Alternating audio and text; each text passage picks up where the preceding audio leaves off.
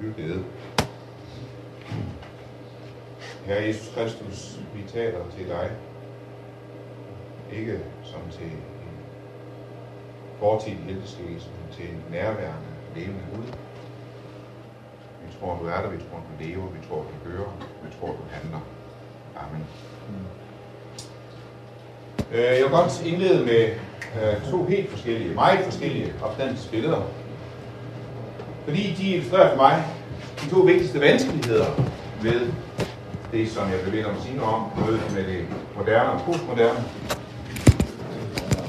Ja.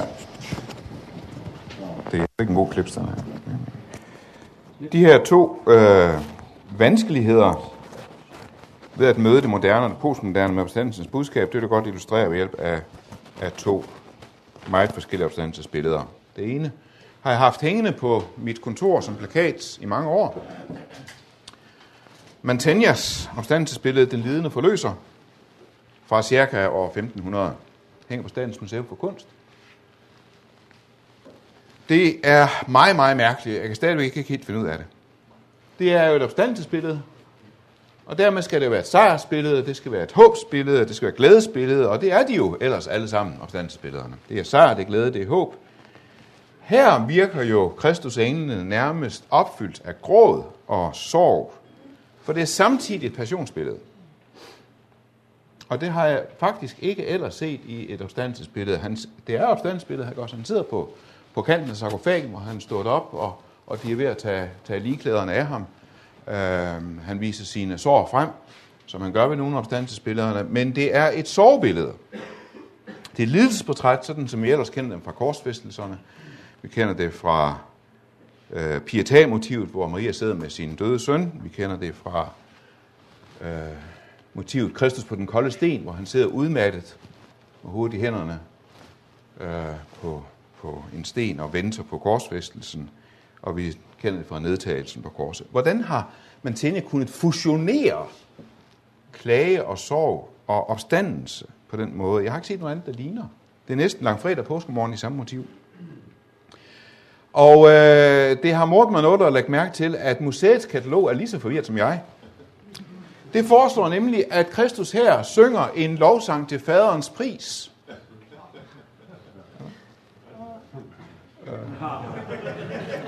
Jo, det, fordi de kan heller ikke få plads til det her med, at der skal være sorg og tårer i sådan et sejrsmotiv. Altså sorg og glæde kan da ikke vandre så tæt sammen, at man ikke kan skille dem ad. Og jeg tør jo næsten ikke mene noget andet om et af Statens Museums billeder, end museets katalog selv mener om det, men jeg har virkelig svært ved at se, at det skulle være lovsangsbilleder. Jeg tror ikke på det. Jeg tror, at passionsmotivet har Mantegna simpelthen trukket med ind i sin opstandelseskildring. Det er den her fascination af lidelsen, som han så, og jeg tror virkelig, at han ser jo for sig en situation, der ikke historisk har eksisteret. Og sådan vil vi jo normalt ikke læse et renæssancebillede, som skildrer ting, ikke også? Men her sker der en reference til ting, egentlig uden at afgøre sig for, om det er et langfredags motiv, eller det er et påskemorgen motiv. Og bare det, at man ikke kan afgøre sig for, om det er et smertebillede og glædesbillede, det er da en pointe i sig selv. Sorg og glæde, de vandrer til håbe. Det er meget følsomt at sige, det er meget romantisk at sige, men vandrer de to med hinanden kærligt om livet, eller er de tvunget sammen i et umuligt tvangsægteskab? Er det lidt ligesom Søren Kierkegaards to visende køer, tvunget sammen af et reb, hvor de ikke kan finde ud af at løbe i takt? Sorg og glæde, de vandrer til håbe. Roser og tårne, hjerter og smerte, yin og yang, det er lidt klichéagtigt, er det ikke? Lidt forudsigeligt. Nu er der det med klichéer, at de jo almindeligvis rummer mere sandhed end usandhed. Og det er da irriterende, når man nu har sat sig for at myrde klichéer, det bedste man har lært. Kinkos pointe er faktisk ikke, at der findes både glæde og sorg i et menneskeliv. Det behøver for selvfølgelig ikke en 400 år gammel salmer og en død digter for at fortælle os. Hvis man kigger nøje efter, så er hans pointe ikke, at der findes både sorg og glæde i livet. Hans pointe er, at ingen glæde står alene, ingen glæde er bare glæde, indtil det er så godt, det ikke er galt for noget. Under enhver glæde ligger der en sorg. Under enhver glæde ligger der en sorg. I og bagved og inden i den største glæde ligger også sorgen. Og det illustrerer for mig at se måske den største vanskelighed ved at formidle håbets budskab til nutiden, hvis vi prøver på at insistere på, at der findes ikke vej til påskemorgen uden gennem langfredag. Der findes ikke noget uden syndserkendelse. Der findes ikke tro uden lidelsesvilligt discipleskab. Og din skat vil altid være gemt i lerkar, så længe du lever i syndens og dødens verden. Og det illustrerer for mig at se jo Mantegnas billede ganske fremragende. Nu må jeg så tilstå, at jeg selv er så forvirret af hans billede, at jeg faktisk skærer mig noget på det. Jeg er betaget af det, men jeg er ikke uden videre begejstret. For det er i mine øjne ikke et håbsbillede. Det er et opstandelsesbillede uden sejr, uden håb. Passionen har simpelthen overvældet opstandelsesøjeblikket. Det bliver næsten ikke bare korsteologi, men nederlagsteologi. Og så, det ved jeg ikke, hvordan I har det med det, men jeg må erkende, at for mig i min egen og min Luthers forkyndelse, der bliver den så korsagtig og så langfredagsk, at påskemorgen bliver en ren formsag.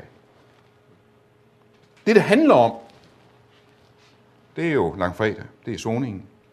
Og så kan han jo ikke lige blive liggende der, vi skal også have ham op, men det bliver kun som bekræftelse på det, der skete langfredag.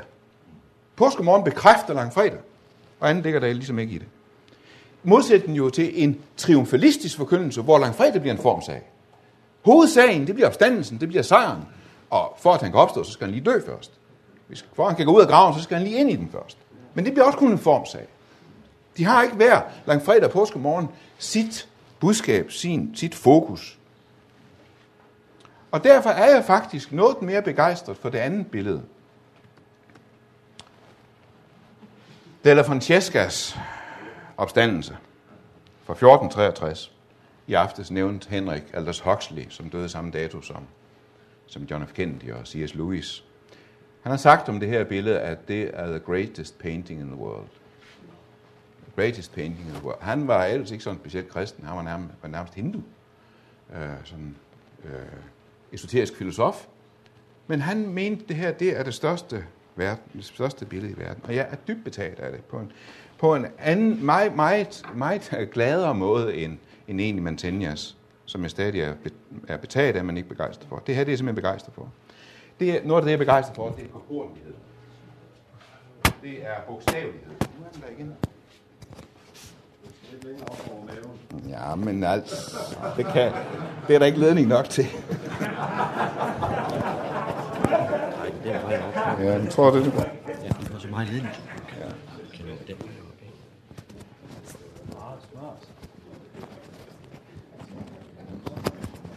Fint, tak skal du have. Altså, selvfølgelig er der er noget metaforisk i det.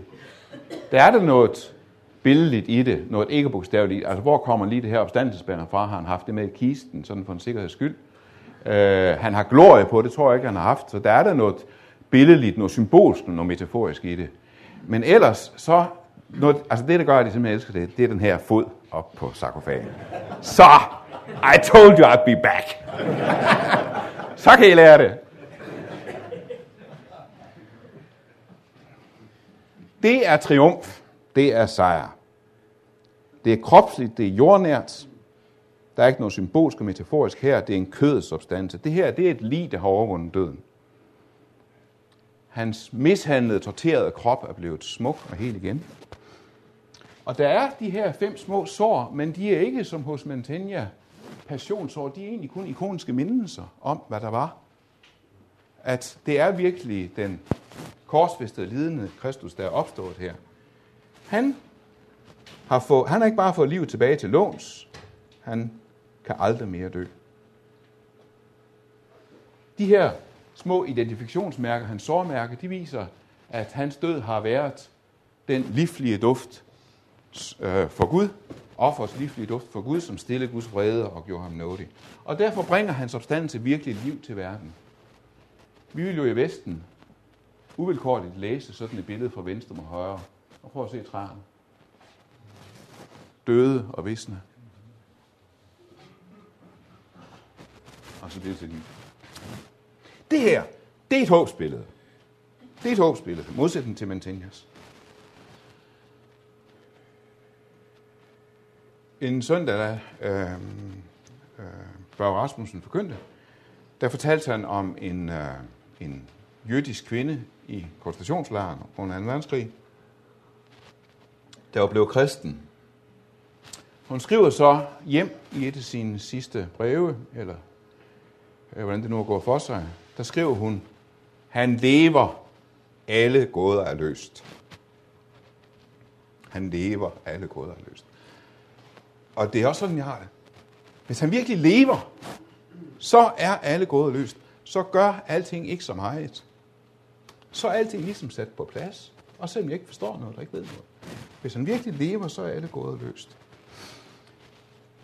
Men nu skulle jeg jo bruge det her til at illustrere en vanskelighed ved at møde det moderne og det postmoderne menneske med håbets budskab. Hvordan kan det her illustrere en vanskelighed? Jo, det postmoderne har det som bekendt ikke særlig godt med bastante proklamationer. På godt og ondt formidles sandhed i dag oftest dialogisk og viatorisk, det vil sige i samtale og i medvandring. Man kan ikke i det postmoderne stille sig op og sige, at det her er sandheden. Stille sig op med foden på talerstolen og sige, sådan er det. Så bliver man selv korsfæstet. Det, folk befinder sig i dag, det er, at man kan forsigtigt foreslå sit budskab som en mulig sandhed, et ydmygt bud på mening, men at proklamere, Herren er opstanden, han er sandelig opstanden, det opleves som en krænkelse af det postmoderne menneskes autonomi. Det moderne reducerer evangeliet til at være en mulig sandhed blandt andre. Det kan være, at Jesus opstod fra de døde. I så fald tager de ikke kristne fejl. Det kan også være, at han stadig ligger sin grav, og i så fald tager de kristne fejl. Det postmoderne har så yderligere reduceret sandhed til at være fuldstændig subjektiv. Der er ikke nogen, der tager fejl. Det kan være sandt for dig og ikke for mig. Et hver en bombastisk proklamation bliver dermed et overgreb. Nu har Aske jo formuleret emnet, giver det mening? Det er jo så det, jeg skulle prøve på at svare på. Giver det mening? Og strengt taget, meget strengt taget, nej, så giver det ikke mening. I den forstand, at i det postmoderne er der ikke noget, der giver mening fra sig. Mening er ikke noget, der ligger i forvejen i tingene eller i teksten, og som de så kan, tingene eller teksten kan give fra sig til os. Vi kan så modtage den. I den forstand er der ikke noget, der giver mening. Heller ikke evangeliet. Jamen, findes der slet ikke mening i det postmoderne? Nej, strengt taget ikke. Meget strengt taget, meget bogstaveligt. Mening findes ikke som noget, der foreligger der i forvejen, og som så udfindes af os. Så vi søger efter og finder frem til. Mening er ikke noget, der på forhånd er indeholdt i livet eller i verden. Mening er hverken noget, der gives, eller noget, der findes af mig. Noget mening er noget, jeg selv skaber. Sådan ser det postmoderne på det. Wolf Morgenthalers. I dag blev det offentliggjort, at livet officielt er uden mening. Det er det, jeg hele tiden har sagt, Johannes. Det skylder mig en 20'er. Pis.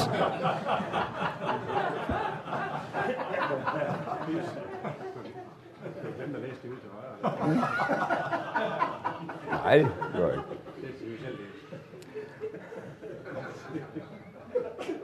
Livet er officielt uden mening.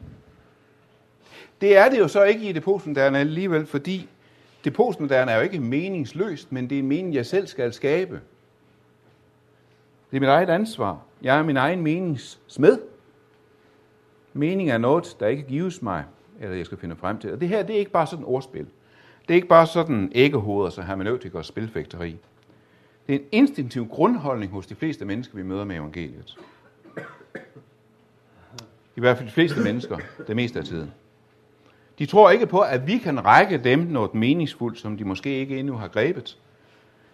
De kan højst bruges til at sætte ord på ting, som de allerede selv kunne komme frem til. Og det kan godt irritere, det kan farve, det er ikke så sært, som det måske lyder. Vi, som tror på Guds mening med ting, kan jo heller ikke uden videre finde frem til den. Så prøver vi selv at skabe mening i det meningsløse. Selv når vi tror, at der måske findes en skjult mening hos Gud, så er den så skjult oftest, at det bliver ødelæggende og ville insistere på at finde frem til den og regne meningen ud. Men netop når vi taler om død opstandelse, nærmer vi os det allerreneste kerygma, proklamationen i den allerreneste form. Her gælder proklamationen, Herren er opstanden. Lige så klart som kerygmaet må lyde i mødet med synden, at dine synder tilgives dig. Og det er der ikke tvivl om. Det skal ikke stå usikkert tilbage. Lige så klart må i mødet med døden, kerygmaet lyde, han er opstanden, ja, han er sandelig opstanden. Og dialogisk imødekommenhed og langsomhed må ikke svække det kerygma. Og jeg vil faktisk tro, at jo tættere vi er ved mødet på døden, ikke filosofisk, ikke teologisk, men personligt, eksistentielt, jo klarere og mere utvetydigt skal kerygmaet lyde. Det kan også sagtens tænkes, at nogle af dem, som til daglig vrænger af den bastante proklamation, og de vil ikke bydes over, de vil helst betvivle alt og debattere alt, de vil kun høre på dialog og medvandring. Når de står over for døden personligt, eksistentielt, opdager de måske til deres forbløffelse, her har jeg faktisk brug for et Guds ord. Her har jeg brug for en proklamation. Jeg har brug for, at en stiller sig op og siger, han er opstanden. Han er sandelig opstanden. Det vender jeg tilbage til allersidst. For nu går jeg lige baglæns. For jeg sagde også, på godt og ondt formidles sandhed i dag oftest dialogisk og viatorisk, altså i samtale og i medvandring. Og jeg mener faktisk på godt og ondt. I det daglige har vores tilhører måske ikke døden tæt på. Måske er spørgsmålet om døden og evigt liv ikke i øjeblikket eksistentielt nærværende for den og personligt nærværende for den. Det betyder ikke, så har jeg ikke noget at sige dig, for jeg kan kun proklamere. Og I kan vende tilbage til spørgsmålet om døden og evigt liv og blive personligt og nærværende, og du sidder ved et dødsleje. Derfor så er trenden med dialogisk og viatorisk formidling, det er ikke bare forfald. Og der vil jeg bede jer lægge mærke til, hvordan Asger har formuleret emnet. Håbet i mødet med en moderne og postmoderne verden. Håbet, det er fantastisk rammende. For håbets sprog er præcis det sprog, det postmoderne forstår bedst. Håbets sprog er præcis det sprog, det postmoderne forstår bedst. Fordi håbets sprog er vandringens sprog. Det handler om at være på vej. Jeg er ikke ankommet endnu. Jeg har ikke grebet det nu, men jeg jager efter det, om jeg dog kunne gribe det. Det er håbets sprog, og det er det sprog, det postmoderne forstår bedst. Ikke at jeg allerede har grebet det, eller allerede er blevet fuldkommen, men jeg jager efter det, om jeg virkelig kunne gribe det, fordi jeg selv er grebet af Kristus Jesus. Brødre, jeg mener ikke om mig selv, at jeg allerede har grebet det, men dette ene gør jeg. Jeg glemmer, hvad der ligger bagud, og strækker mig frem mod det, der ligger forud. Jeg jager mod målet efter sejrsprisen. Jeg er på vej. Så her er det os, der lytter til det postmoderne. Her kan verden lære os noget om, at vi er på vandring. Vi er endnu i jaget. Vi er endnu ikke ankommet. For nogle år siden var jeg på Modum Bad i Norge, og tog den norske kirkes patriarkalkliniske uddanning. Og min vejleder, pastor Ingemar Bjørnes, sagde på et tidspunkt, det er håbet, som gør det muligt at leve i spænding mellem 22. Det er sandt, at det postmoderne kan have svært ved at rumme, det er, at der er forskel på et måske-håb og et vidshedshåb. Den forskel kan det postmoderne ikke rigtig forstå, ikke rigtig rumme, at der er forskel på et måske-håb og et vidshedshåb. Vores håb er et vidshedshåb. Det er ikke et usikkert håb. Det er ikke et måske-håb. Tro er fast tillid til det, vi håber. Vi er på vandring, for vi er selv grebet af Kristus. Nej, jeg har ikke grebet det nu, men jeg er grebet, og derfor er mit håb et vidshedshåb. Og det har det postmoderne svært ved at rumme. Så at sige, så har det postmoderne forspist sig så eftertrykkeligt på vandringsmotivet, at det simpelthen ikke kommer ud af stedet. Men derfor er det stadig sandt, at vi er på vej. Vi er ikke hjemme endnu. Vi lever i håbet. Og selvom det er et vidshedshåb, så kan man ikke håbe på ting, man allerede ser. Vi er ikke ankommet endnu. Til det håb er vi frelst. Men et håb, som man ser opfyldt, er ikke noget håb, for hvem håber på det, man kan se. Men håber vi på det, vi ikke ser, venter vi på det med udholdenhed. Det er håbets sprog. Hvordan kan opstandelse Men den her proklamation, Herren er opstanden, hvordan kan det formidles dialogisk, virtuorisk på vandring?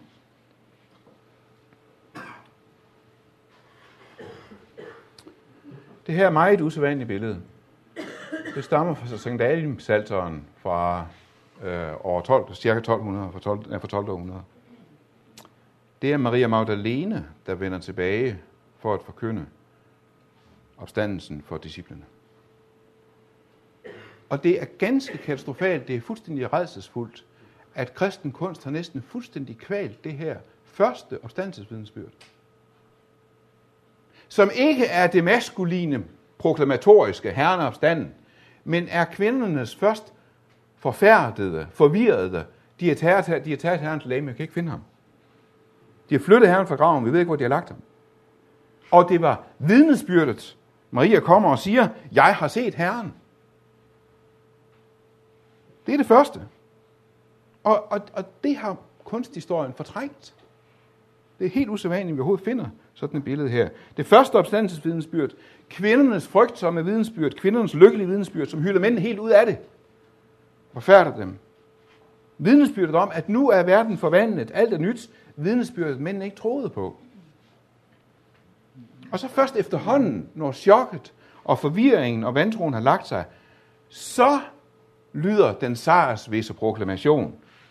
Og det er den der vandring gennem fortvivlelse over chok og glæde og forvirring over til vished. Det er den der vandring, der gentager sig for eneste af os.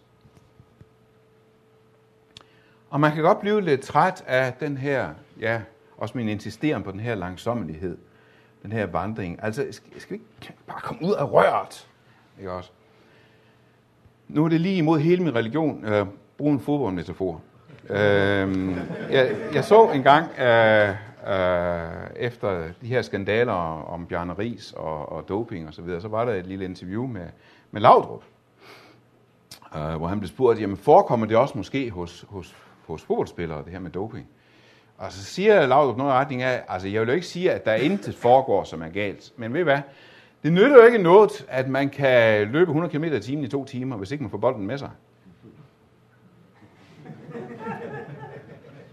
Det nytter ikke noget, at vi kommer ud og rører, hvis ikke vi får folk med os. Vi kan ikke gå hurtigere frem, men vi får folk med os. Det er derfor, jeg insisterer på den her langsommelighed i formidlingen. Og der kunne jeg faktisk opfordre jer til, når I nu skal køre her i eftermiddag, at I tager ned på universitetets nye auditoriehus. Kører ned forbi det gamle kommunehospital, og så lige overfor kommunehospitalet, der ligger der et, 10 år gammelt auditoriehus. Og gå ind i foyeren. Befinder sig en af de mest fantastiske og monumentale opstandelsesskildringer, jeg nogensinde har set. Per Kirkebys Anastasis. Man kommer ind her i foyeren. Hvis man kommer op fra vejen der, så skal man faktisk ned af nogle trapper, så det opleves en, som at gå ind i kælderen. Og det opleves næsten som at gå ind i en hule. Og en hule, en stenaldermaler har malet loft og vægge til. Det er 450 kvadratmeter stort, det billede. 450 kvadratmeter stort. Det hedder Anastasis opstandelse. Og man vandrer helt bogstaveligt igennem det. Det strækkes over 3 etager. 460 kvadratmeter. Jeg skal lige sige, før jeg viser nogle af billederne her, jeg skal lige sige, at noget af det, der fascinerer mig og forvirrer mig ved Kirkebys kunst, det er, at han egentlig ikke skildrer, men blot refererer til indirekte. Han aftegner. Hans malerier ser meget abstrakt ud, men de er det egentlig ikke. Man kan sådan ane figurer i dem hele tiden. Og det hænger lidt sammen med, så vidt jeg forstår, at det, der er Kirkebys en af hans inspirationskilder, det er det byzantinske billedforbud, hvilket jo er løjerligt for en billedkunstner, men det er faktisk en af hans inspirationskilder.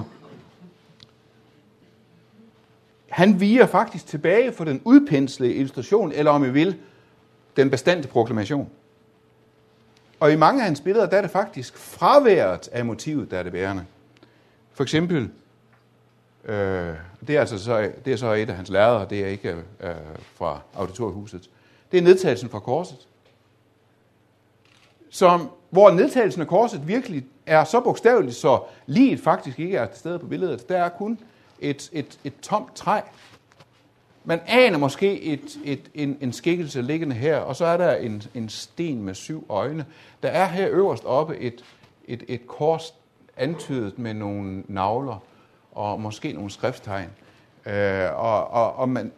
Det ligner noget abstrakt, men er det egentlig ikke. Man leder sådan efter nogle motiver.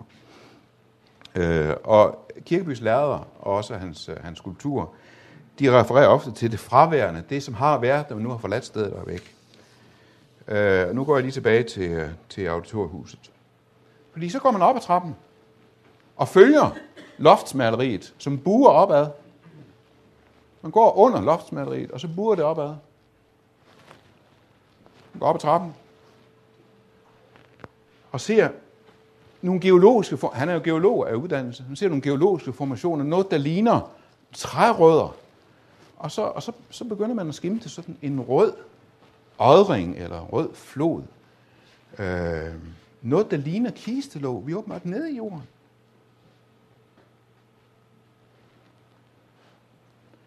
Og så bliver den her røde flod til en stolpe, der bevæger sig opad. Nu er vi oppe på væggen. Og så krydser den en træbjælke. Man følger trapperne opad. Nu er på vej op på næste etage. Og her ligger så den her ådring, den her træbjælke. Og den røde flod krydser.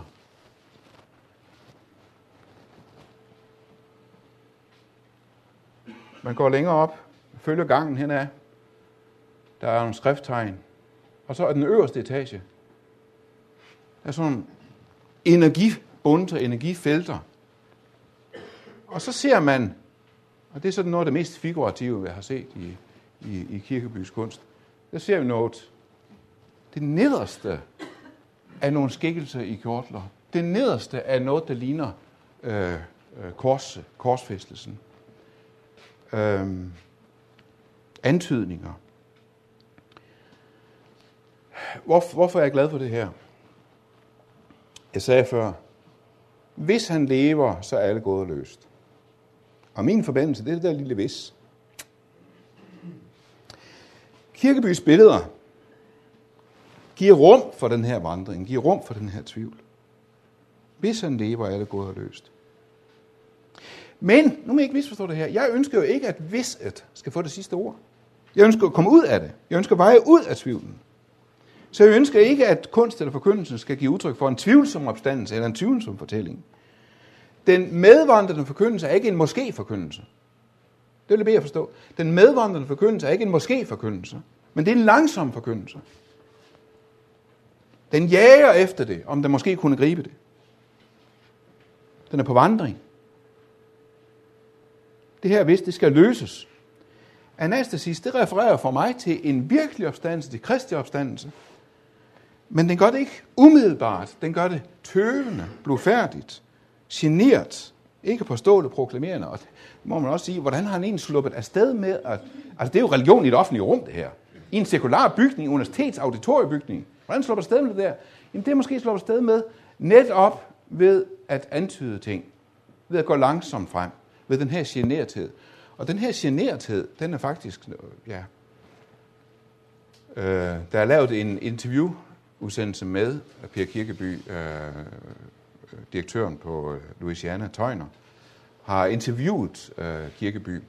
Og så spørger så Tøjner på et tidspunkt, og Tøjner han er sådan rap i replikken og lidt hurtig og aftrækker. Han spørger så, på et tidspunkt, der tog du nogle af dine gamle malerier, og så lagde du sådan en bjælke ind over. Hvad er det for noget?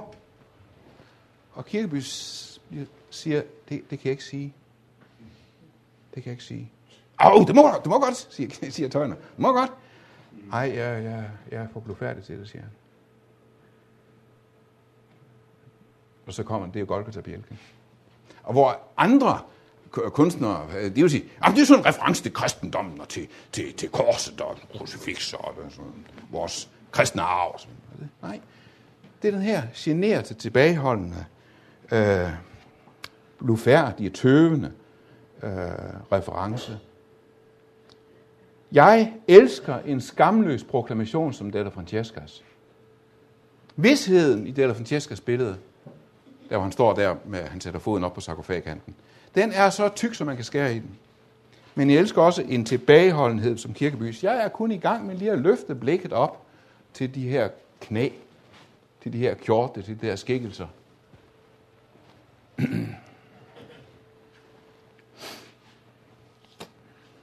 Jeg gentager, at jo nærmere man konkret er døden, jo mere har man brug for en utvetydig proklamation. Vi har brug for en forsikring om, at den opstand er til stede i vores liv. Andre gange har vi måske mere brug for en virtuos nærmen sig, en mere blufærdig og medvandrende visken, kvindernes forfærdede glæde, eller Marias vidnesbyrd, jeg har set her.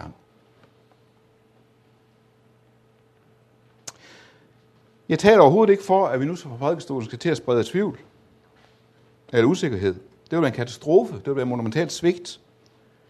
Men jeg taler for, at tvivlen, usikkerheden og opstandelsen skal rummes i prædikenen. Skal oversættes så meget fra prædikestolen, at det kan genkendes af den tvivlende, for at vi kan hjælpe hinanden igennem tvivlen, videre på vandringen hen mod troen og visheden. Den gode prædiken skal kunne rumme den, der endnu ikke kan følge den. Det gentager jeg lige. Den gode prædiken skal kunne rumme den, der endnu ikke kan følge den.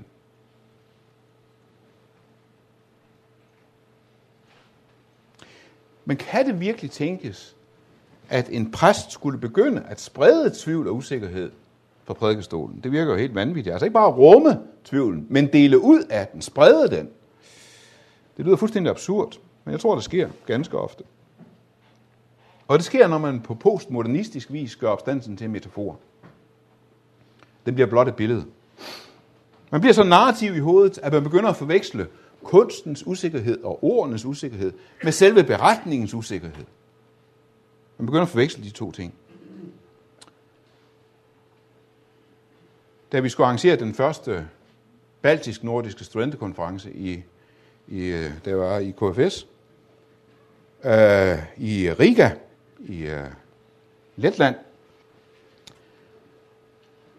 Det var ganske kort efter muren var faldet, og der kom et par estiske studenter med, teologiske studenter, som var så begejstrede og betaget af, at de nu for første gang kunne møde vestlige teologer og begynde at lære. De havde levet i det der lukkede rum, isoleret og marginaliseret, og nu kunne de komme til Vesten og få den her fantastiske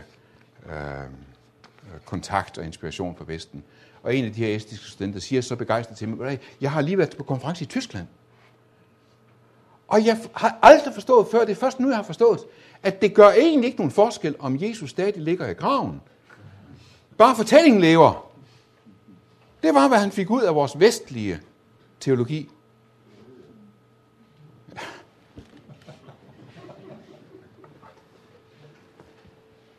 Og der sker virkelig et katastrofalt, et monumentalt svigt. Man begynder at sprede tvivl om opstandelsen. Jeg var for nylig inde og se hjemmesiden for Kaldære Kirke. Der er fantastisk alterbilleder. Der er Arne Hauken Sørensen. Peter viste et andet fra Ringkøben Kirke her. Og Arne Hauken Sørensen har også i Kaldære Kirke fantastisk opstandelsesbillede. Og så står der på hjemmesiden om det her billede. Det bliver et symbol på håbet om, at livet er større end den virkelighed, vi kan begribe. Jeg tager det igen. Det bliver et symbol på håbet om, at livet er større end den virkelighed, vi kan begribe. Så kan det næsten ikke siges tyndere.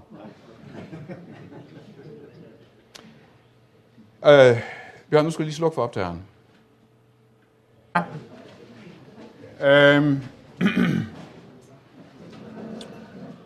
Det sker oftere, end jeg havde troet.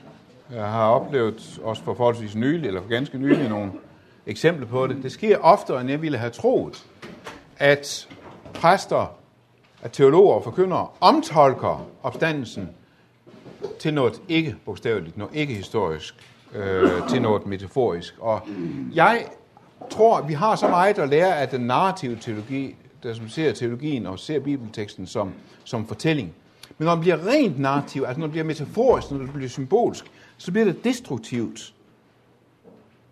Jeg har ikke spor imod, at vi kan tale om Kristi opstandelse som symbol på livskraft og livshåb, ligesom på Mantegnas billeder der, hvor træerne bliver levende gennem Kristi opstandelse. Men Kristi opstandelse selv kan aldrig blive en metafor. Og det er meget mærkeligt det her, fordi det inkarnatoriske, altså det, at Gud bliver krop, bliver kød, er jo i den grad i vælten, er jo i den grad fremme og i fokus i dag. Alt skal være inkarnatorisk. Åbenbart ikke opstandelsen, som ikke behøver at være kropslig og menneskelig. Men sagen er den, at også inkarnationen fungerer jo kun som metafor, hvis den ikke er en metafor. Hvis Kristus ikke bogstaveligt er kommet i kødet, så fungerer inkarnationen som metafor ikke. Og sådan er det også med opstandelsen. Hvis ikke Kristus bogstaveligt opstår for det døde, fysisk, kropsligt, graven er tom, så fungerer det heller ikke som metafor, som symbol. Man kan godt illustrere opstandelsen med symboler og metaforer og ikoner, og det er meget fremme i det postmoderne. Opstandelsen kan også godt selv illustrere livssejr og livshåb, og at livet er større end døden, og være symbol på, at livet er større end den virkelige, vi kan begribe osv. Men inde i alle de metaforer skal der være et nav af historisk bogstavelighed. Det er du nødt til, der skal sidde et nav i hjulet af psykiske og åndelige metaforer. Skal vi endelig snakke opstandelsesfortællinger og hvor fede opstandelsesberetninger er, så synes jeg jo egentlig, at fortællingen om Gandalfs tilbagevenden til livet er meget federe end opstandelsen i Nye Testamentet. Den hænger meget bedre sammen, den er meget bedre fortalt. Hvorfor virker den ikke? Hvorfor bruger man ikke den i stedet for, som den der fortælling om opstandelsen, der lever osv.? Fordi man ved godt, at når vi sidder ved et dødsleje, eller vi står ved en grav, så hjælper det ikke noget, der hører en fiktiv fortælling, en symbolsk fortælling, en metafor. Det hjælper kun et faktum, at han virkelig opstår for de døde. Han er opstanden. Han er sandelig opstanden. På mange måder hænger jo Ringenes Herre bedre sammen end Det Nye Testamente. Og den har det hele. Også, i hvert fald i sin brillion, der har jo både skabelse og syndefald, og opstandelse og synd og nød og venskab og offervilje og pligtopfyldelse og så videre. Den eneste forskel på teksterne, det er deres selvforståelse. At det er troværdig tale, det er troværdigt vidnesbyrd, det her. Liget blev levende, ellers er vores tro død. Opstandelsen skærer ikke bare tiden over i to, den skærer også verden over i to. Opstandelsen heler vores verden, men den skærer også verden over i to. I en troens verden og en vantroens verden. Noget af det, der har undret mig, det er, hvorfor den her begejstring for den metaforiske forståelse, den rent narrative forståelse af opstandelsen. Og der hører vi igen og igen, jamen det er jo for, at vi skal sikre, at tilhørerne kan forstå det, vi siger. Kan forbinde noget med det, de hører. De skal jo ikke sidde fast i forældre verdensbilleder og sådan noget. Igen og igen viser det sig, at den der metaforiske omtolkning ikke løser andre problemer end teologens eget. At teologen kan ganske enkelt ikke tro på det, som han kalder for et forældet verdensbillede. Jeg var engang her for nylig i en debat med en teolog, og troede, at jeg havde en trumf, da jeg så siger, jamen vi tror jo på kødets opstandelse. Ikke også? Det er det, vi kender, vi tror på kødets opstandelse. Det tror jeg ikke på. Okay. Det kunne lade sig gøre. Og så overser de her teologer, at jamen, opstanden så har der aldrig nogensinde hørt til noget verdensbillede. Det er jo ikke sådan, at opstandelser, det var noget almindeligt i et gammelt verdensbillede. Nå, der var en til, der opstod fra de døde. Det var da dejligt. Det har vi set før. Det sker nu og da. De viste udmærket godt dengang, at sådan noget sker bare ikke. Det viste de præcis lige så vel, som vi ved, at sådan noget sker bare ikke. Og miraklet er, at det skete. Det er derfor, at disciplinerne tror ikke på opstandelsen. De tror ikke på den, før den bider dem i benet. Fordi de har nøjagtigt samme verdensbillede, som vi, at døde bliver liggende, hvor de er lagt. Og derfor så det at proklamere, at det er der i orden, at Jesus ligger i sin grav, men det er ikke i orden at proklamere sådan. Det er så også de færreste metaforiske prædikanter, som siger det åbenlyst. De anvender dobbeltspeak. De bruger termerne i håbet om at blive misforstået. De ved godt, at selv mener de dem ikke bogstaveligt. De mener dem symbolsk, metaforisk, narrativt. Og håber på, at menigheden tager det bogstaveligt. Fordi det er det, menigheden ønsker. Man anvender et sprog, som man ved, modtageren lægger noget andet i. Altså det er lidt ligesom, når Lene Espersen svarede på noget andet, end det blev spurgt om. Ikke også? Menigheden spørger efter, findes der en kødsopstandelse? Skal vi mødes igen? Og man svarer på noget andet. At det er sådan et symbol på håbet om, at livet er større end den virkelighed, vi ser. Hvis prædikanten faktisk ikke regner med en kødsopstandelse bogstaveligt, hvis nu udelukkende taler om det metaforisk, så mener jeg, at så har menigheden krav på at vide den, at dobbeltspeak er uanstændig. Det kan ikke nytte, at man lader kispus med folk, og så holder sig til et teologisk togesprog, som bare skal skjule, at han lægger noget helt andet i opstandelsen, end det menigheden håber på og lægger i det. Som han udmærket godt ved, at menigheden lægger noget andet i. Det her det er en form for afinkarnation. Jeg ved ikke, hvad det skal hedde. Ekskarnation. Dekarnation. Jeg ved ikke, hvad afkropsliggørelse skal hedde. Det er form for afinkarnation af... Nu tager jeg lige sidespring. Lidt ligesom vores nuværende salmebog. Jeg kan ikke forstå, vi fik så fin en ny bibeloversættelse. Med et sprog, der faktisk nærmer sig noget nutidigt. Så fik vi en salmebog, der gik baglæns. Og gik baglæns til et mere arkaiserende, et mere fremmedartet sprog.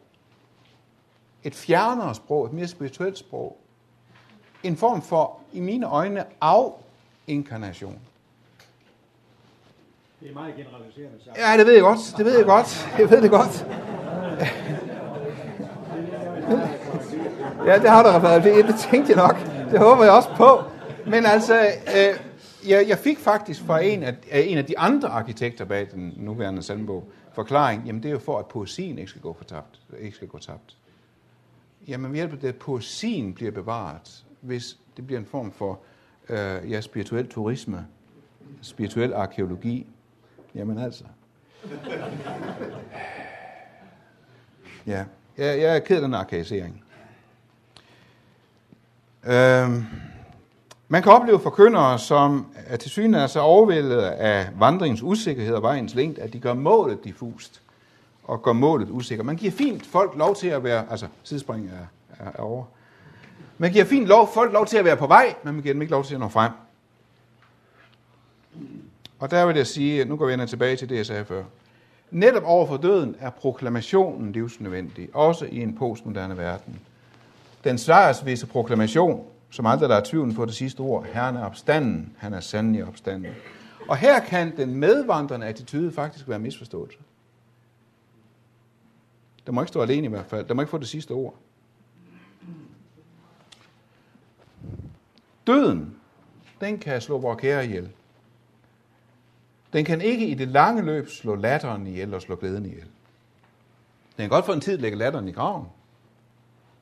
Men glæden og latteren står op igen, sætter foden på sarkofagens kant og smiler, I told you I'd be back. Men det døden kan tage livet af endeligt, så det aldrig opstår igen, det er det ironiske fnis. Det postmoderne overlegne smil. Det overlegne smil kan døden tage livet af endeligt, så det ikke vender tilbage. Det er det, døden kan. Når vi ligger der og skal dø, eller vi sidder ved vores kære, som er ved at dø, eller vi står med en åben grav, der glider det der smørrede ironiske grin, den glade skepsis, af os alle sammen. Døden gør en ende på den ironiske postmoderne distance. Overfor døden bliver den postmoderne overlegenhed overfor meningsløsheden selv meningsløs. Det kan jo så for nogle være lige lovligt sent. Hvis man har levet hele sit liv i ironiens distance, så har man ikke nogen værktøjer, man har ikke nogen ståsted, man har ikke nogen grundlag, så når døden høster ens kære, eller vil høste en selv. Jo, man har noget, man har det terapeutiske sorgarbejde, som er skaberens værk for denne tid i den moderne verden og den postmoderne verden. Men det terapeutiske sorgarbejde kan kun lindre. Hele, det kan kun håbet. Og derfor er det sådan, at den allermest postmoderne forkyndelse af håbet, den rent metaforiske omtolkning, den svigter endeligt og tragisk i selve dødens nærvær. Den rent metaforiske teologi, det er dødens teologi. Den slår håbet ihjel. Den lægger Kristus i graven for anden gang.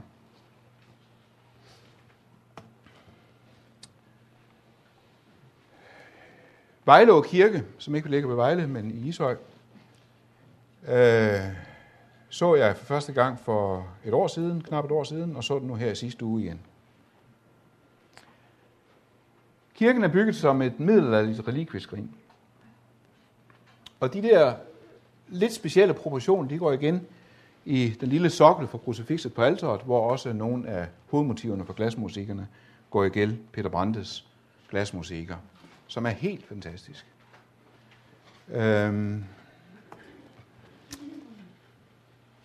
Peter Brandes har begået en kirkeudsmykning, som ikke ligner noget andet, jeg har set. Det må jeg virkelig sige. Jeg fortalte Henning Kjær Thomsen om, at jeg skulle ud og se det der, eller havde været ude og se det der, og han fortalte mig sådan noget, som jeg ikke var klar over. Det der hoved der, der stikker ud af væggen, havde menighedsrådet faktisk forbudt Peter Brandes. Det ville simpelthen ikke have. De havde gennemgået skitsen og sagt god for det hele, men ikke det hoved der. Så kort før indvielsen, så går Peter Brandes simpelthen ned og murer det ind, da indvielsen kommer, så er det for sent. Nu er der ikke noget at gøre. Nu sidder det der og minder menigheden og menighedsrådet om, i denne verden har Kristus kun én krop, nemlig kirken. Der er ikke vej udenom. I denne verden har Kristus kun én krop, nemlig kirken. Det kan man ikke komme udenom. Det der forøjebøje hoved, det der knækkede hals, det er for Peter Brandes et udtryk for det frivillige offer. Det frivillige offer. Første gang jeg stødte på det for nogle år siden, det var uden for Grenov Kirke. Og det virkede så voldsomt næsten modbydeligt på mig, som koncentrationslejragtigt, også fordi den er simpelthen så stor. Det hedder ofrene. Og igen, de her kirkelige mæscener, de har altså ikke at spøge med, da Dronning Margrethe skulle komme og afsløre den, så havde de jo på invitationen skrevet ofrene uden det. Altså, at det sådan skulle være symbol på de mange ofre op igennem verdenshistorien, de ofrene uden det. Men det hedder ofrene med det, den ofrene, den der ofrer sig selv, det frivillige offer, som knækker halsen ned og bøjer sit ansigt, sin hals frem til hug. Det er frivillige offer. Og det der frivillige offer, den knækkede hals, går så igen i 2 glasmalerier inde i kirken. Nu tror jeg altså lige, at jeg skal have slukket for lyset, så I bedre kan se. Det der, det er i vestvinduet. Altså hvis I ser for jer, ligesom... Hvad? Nå, tager du den. Vestvinduet. Det vil sige, at hvis I sidder i kirken der, så ville det være ned bagved jer over året, ikke? Ned bagved jer. Og der har I så igen den her knækkede hals, men her er det Isak. Det er Abraham og Isak-vinduet. Isak med den her knækkede hals, altså næsten som sådan en gammeldags signalarm på en DSB-metafor, ikke? Semafor. Ja. Den her knækkede hals, som byder sit liv frem som forbillede på Kristi offer. Den der beretning, det er et motiv, som Brandes vender tilbage til igen og igen. Brandes bedstefar hed Isak, og så vidt jeg husker, døde han i koncentrationslejrene. Og det er med til at gøre det her motiv med Abraham og Isak meget nærværende og tilbagevendende hos Brandes, Peter Brandes. Og da jeg så det der her sidste år første gang, jeg kunne ikke lade være med at tænke på, at de der teologer, der ville gøre sig ud til bens for et par år siden, og ville have skåret fortællingen om Abraham og Isak og Isaks offer ud af Bibelen, fordi det er krænkende for et moderne gudsbillede. De ville få deres sag overfor Peter Brandes og Søren Kierkegaard, og utrolig mange kunstnere, filosofer og teologer, som er vendt tilbage til den der skildring igen og igen. Og det betyder ikke, at jeg ikke forstår protesten over for det, fordi jeg tror da, at enhver, som ikke har skåret sig på den tekst, har ikke forstået den. Den er ganske forfærdelig. Abraham er kun til stede herude til højre som den her fod, der har vandret de her dage op imod Moabjerg. Det her, det er jo et håbløshedens billede. Han kommer her uden håb og vandrer umiddelbart til synligheden. Hvor kommer så håbet ind? Det kommer herover. Den her sollyser hånd, som rækker ned og standser offringen af Isak. Pointen er jo ikke offringen af Isak, men standsningen af offringen af Isak. Det er pointen i det.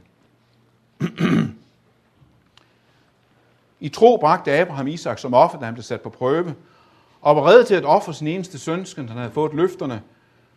Altså ikke bare løfterne om en søn, men løfterne om frelse for verden. Det er alt sammen knyttet til den dreng.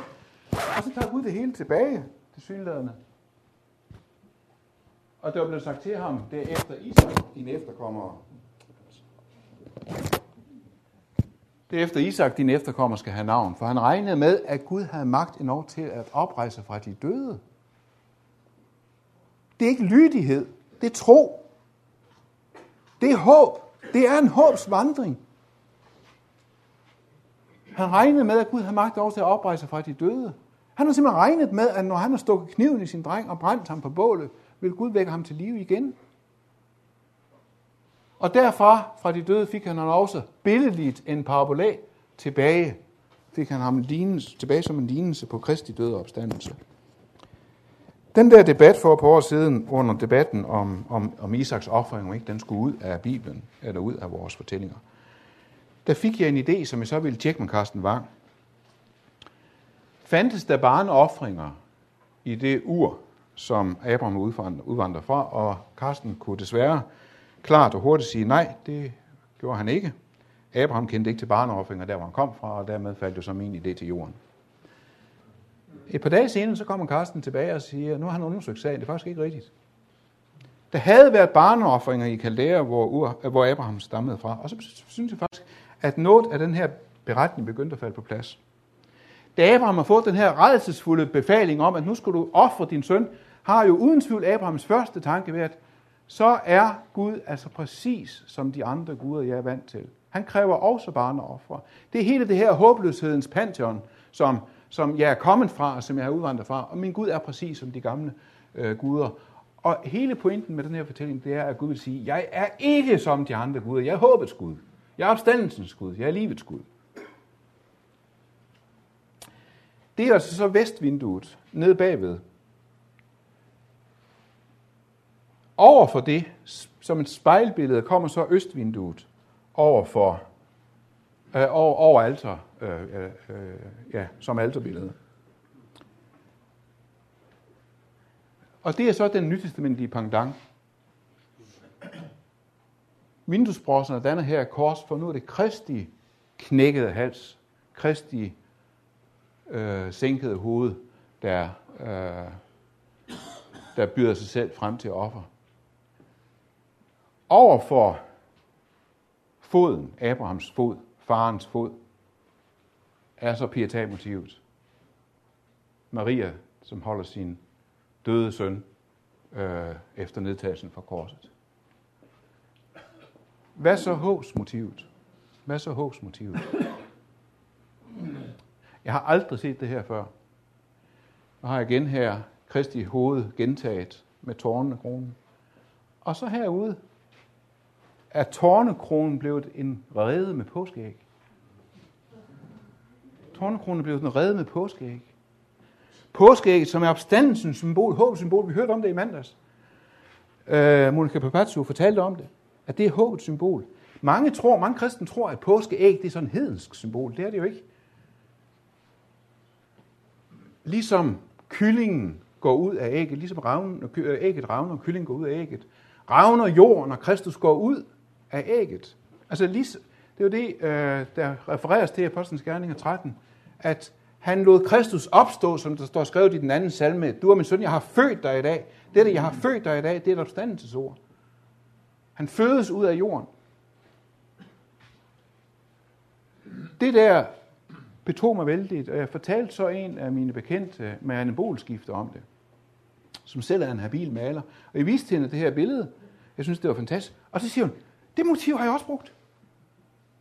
Hun har aldrig hørt om det der motiv før, men hun havde altså selv nået frem til samme motiv, og i løbet af et par måneder mødte jeg altså to kunstnere, der uafhængig af hinanden var kommet frem til samme motiv.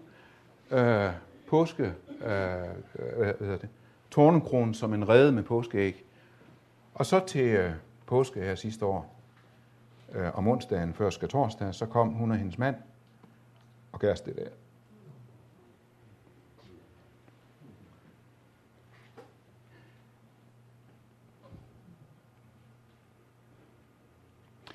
Der er den her voldsomme kontrast, næsten fuldstændig ubærlige kontrast, ikke også? Sorg og glæde vandrer virkelig til håbe.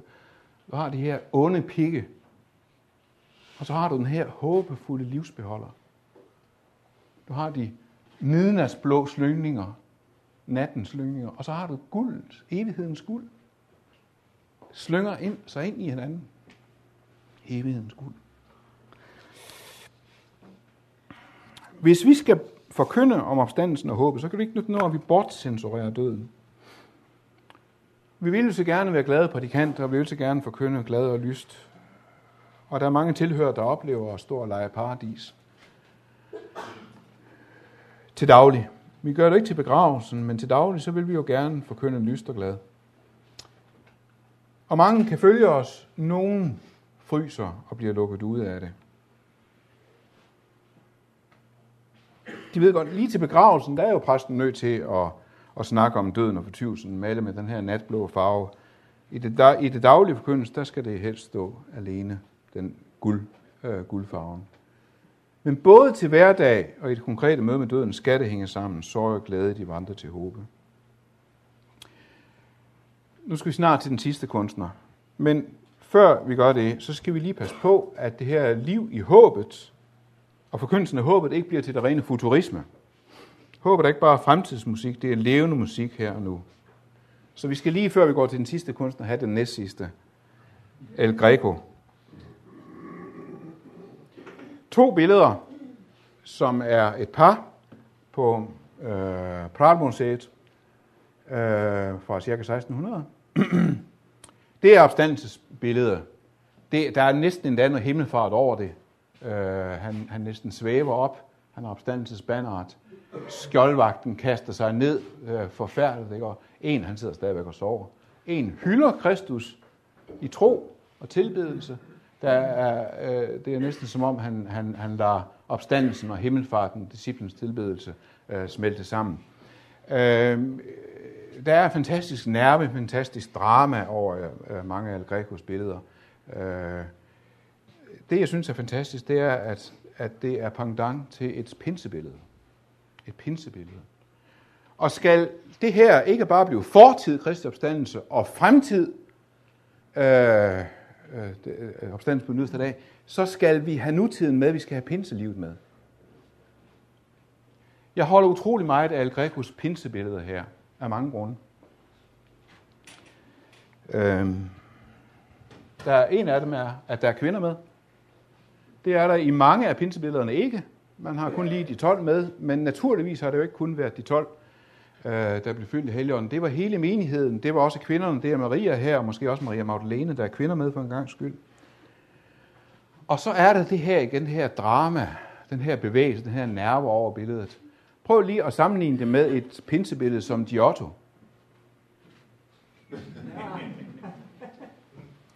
Og det er uretfærdigt, man kan ikke sige. Men der er jo der sker ikke alverden. Ikke også? Altså det er sådan, undskyld her, de har da en lille flamme på hovedet.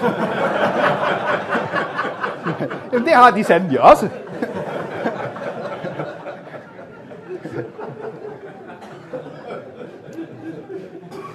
Og de her glorier, de gør, og det rammer faktisk lidt af min egen pinsetænkning, da jeg var ung.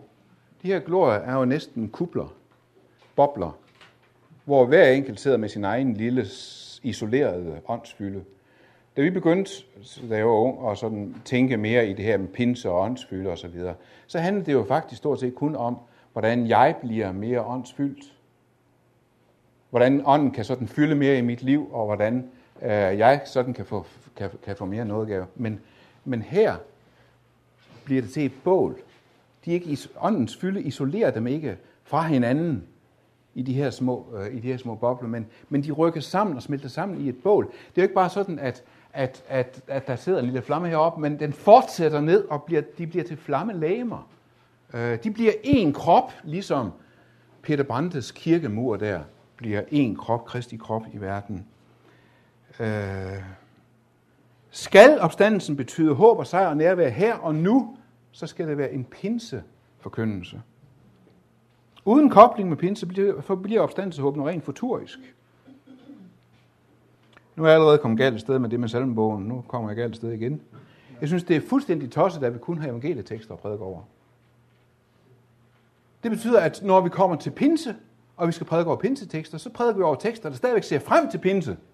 Som om den ikke har været det nu. Mærkeligt.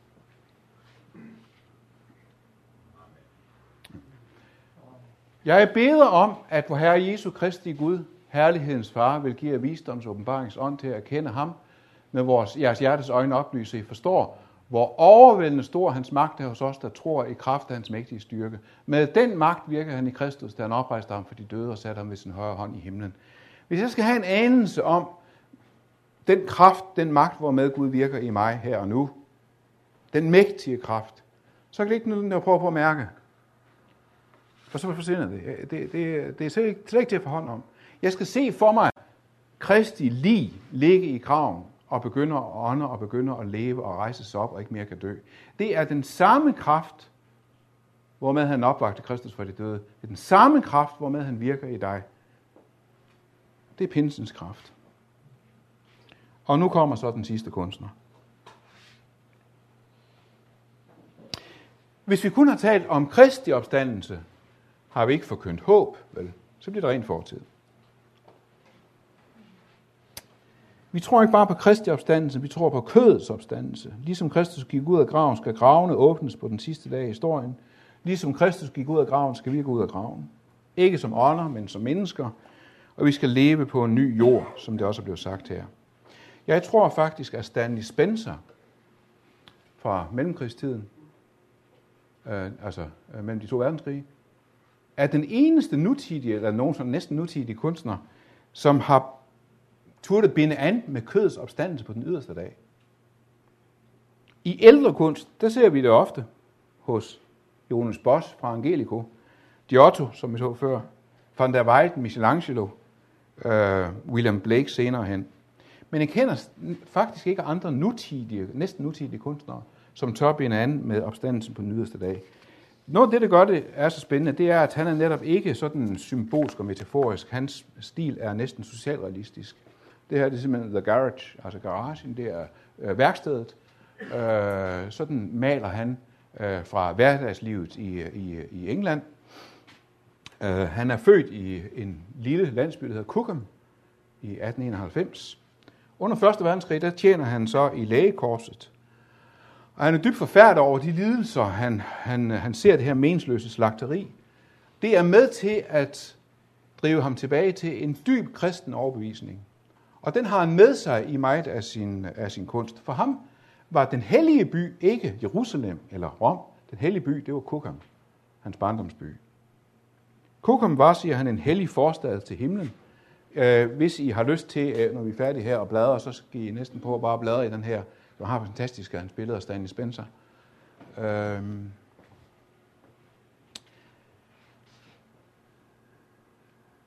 Hans stedejen gør mange af nytestamentets fortællinger. Det her det er Christ's entry into Cookham. Ikke i Jerusalem, men i hans egen by. Hvis nu Jesus kom på sit æsel her i hans egen by, hvordan ville folk så reagere? Og der er ikke bare tale om, at det sådan er en oversættelse, en kontekstualisering. Men der er tale om en prædiken. Måske vil vi i Cookham stikke af. Måske vil vi slet ikke reagere, som de gjorde dengang med palmegren. Måske vil vi stikke af. En solid, provokerende prædiken. Han ændrer fortællingen, så den bliver en provokerende varsko, en advarende forkyndelse. Det er så, hvad det er. Det er der så også andre kunstnere, der har gjort. Men han er mere korporlig end som så. I 20'erne der fik han en opgave. Han skulle udsmykke et kapel, Sandham Memorial Chapel i Berkeley. Og der har han fra de her vægpaneler, store vægpaneler, så en aflang bygning, der har han så billeder fra soldaternes liv.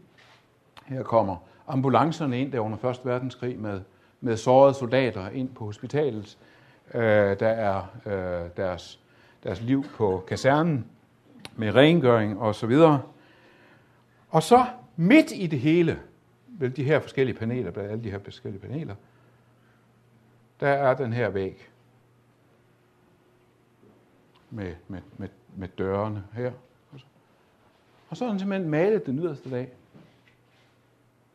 Og den her soldaterkirkegård, hvor korsene smides til side, væltes til side, og folk begynder at gå op af graven. Og heste som end også kommer med ud. Fordi han tror på en kødets opstandelse, en bogstavelig opstandelse. Han har simpelthen placeret Kristi opstandelse, eller de dødes opstandelse, kødets opstandelse, på sin egen kirkegård. Sådan skal han har faktisk billeder af andre steder, The Resurrection of Parents, hvor han skildrer den dag, forældrene står op, og børnene kommer hen og møder dem. Og han har det her, det er så det sidste billede, Resurrection Cookham, hvor han lader de døde, han lader gravene åbnes, og de døde står op og går ud og med hver sin lille fortælling.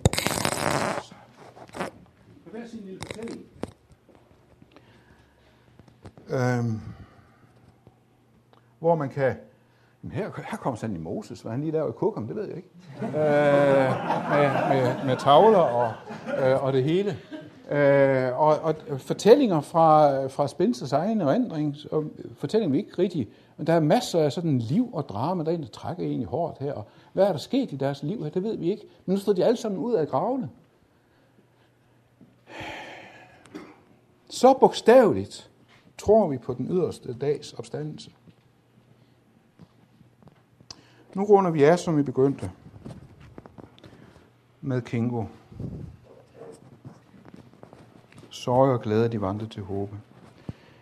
I de første vers slår han noget mismodigt fast, at intet er så godt, det ikke er galt for noget, og at glæde følges af lidelse, og slutter hvert vers med, at himlen er ene af særlighed fuld.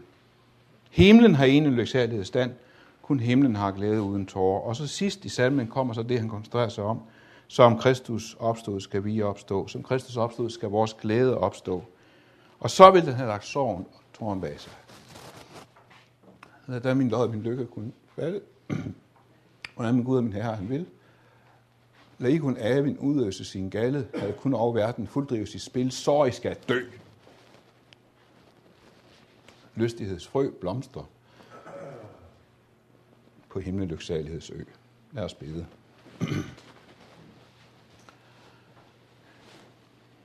Herre Jesus Kristus, tak for din kraft i fortiden, da du stod op og sprængte dødsrigets porte. Tak for din kraft i nutiden, i vores hjerter, som vi tror uden at se den. Og tak for din kraft i fremtiden, hvor vi ser frem til den dag, hvor du skal komme igen i himlens skyer, og vi skal opstå, som du opstod. Hold os fast i håbet. Vi jager efter det, om vi dog kunne gribe det.